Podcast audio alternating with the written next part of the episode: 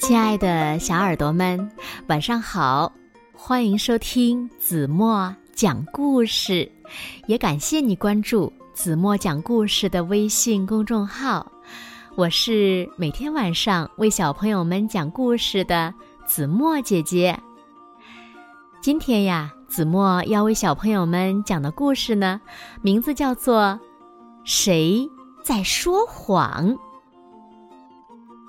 小耳朵，准备好了吗？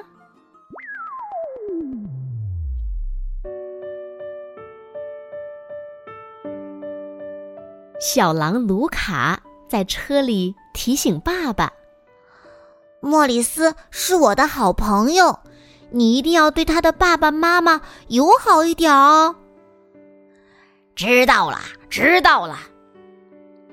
狼爸爸伊戈尔嘟囔着。可是他们毕竟是猪啊！如果他们怕我的话，你可不能怪我呀。卢卡笑着说：“嗯嗯，别担心，莫里斯的爸爸可不是胆小鬼。瞧，我们到了。”狼爸爸看着眼前的房子，有点吃惊：“ 我的天哪！”这个地方我认识，以前这里叫海盗客栈。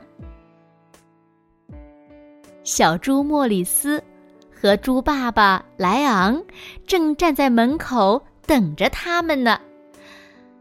猪爸爸看起来确实沉稳老练。两个爸爸互相打量了一番，突然说。你是卢卡的爸爸，你，你是莫里斯的爸爸。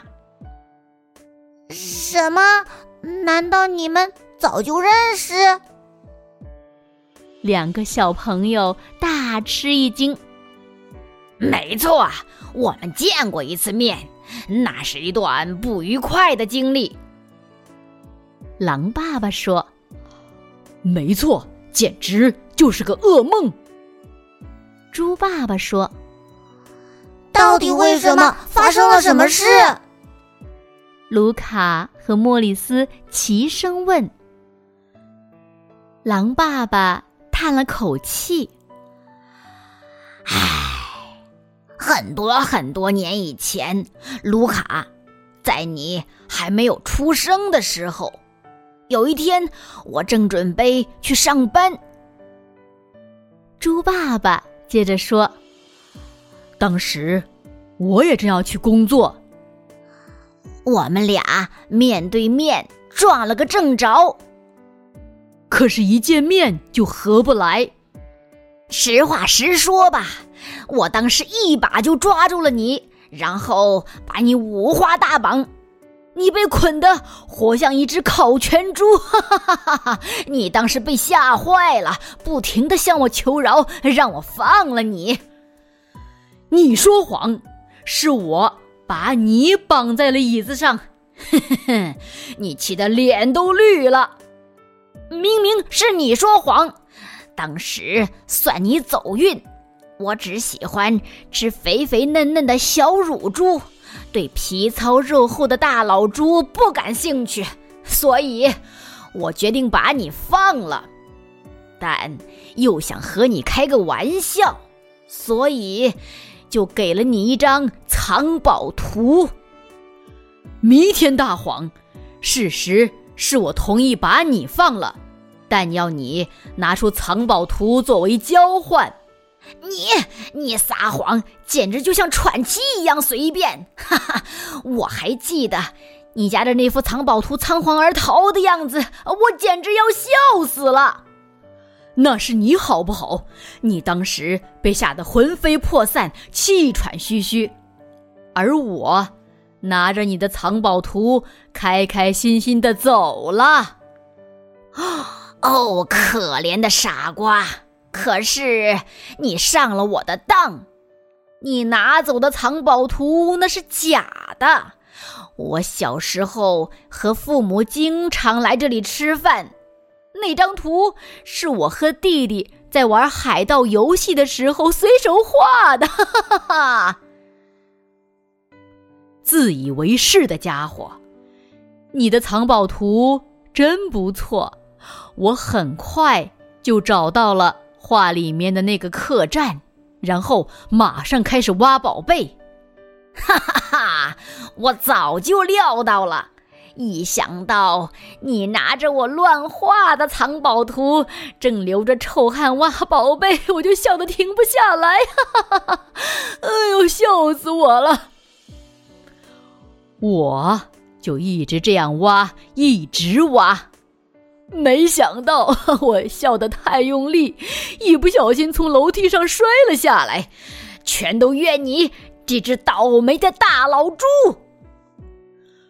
我也比你好不到哪儿去。客栈老板不喜欢我在他的地盘上到处挖洞，让我吃了不少苦头。都怪你这只恶毒的大嘴狼！是吗？哎，那我就好受多了。可你让我摔断了一条腿，我永远也不会原谅你。真的吗？客栈老板。倒是原谅我了，因为他看到我挖出了许多黑松露。你那张假的藏宝图，却让我找到了真正的宝贝。可是，你让我受的委屈，我这辈子也忘不掉。我当时对你有一肚子的恨，不过，你应该感到庆幸。我在医院里遇到了一位好心的护士，她叫瓦伦丁。你也是走了狗屎运。客栈老板的女儿加布里埃尔让我放弃了找你报仇的念头。君子报仇，十年不晚。我们现在就把这笔旧账算清楚吧。狼爸爸伊戈尔大声的喊。好主意，那就来吧！终于等到这一天了。猪爸爸莱昂也毫不示弱。爸爸，你还报什么仇啊？你想想，没有猪爸爸，你怎么能遇到我妈妈呢？卢卡说。莫里斯也跟着说：“老爸，你看，多亏了狼爸爸，你才遇见了我妈妈呀。”你想想我们吧，没有狼爸爸，也就没有我啦。对呀，对呀，要是没有我们爸爸的那次相遇，我们就不会出生了。卢卡说：“让我们好好庆祝一下吧。”卢卡大声地说：“我们去厨房做点好吃的。”莫里斯提议。于是。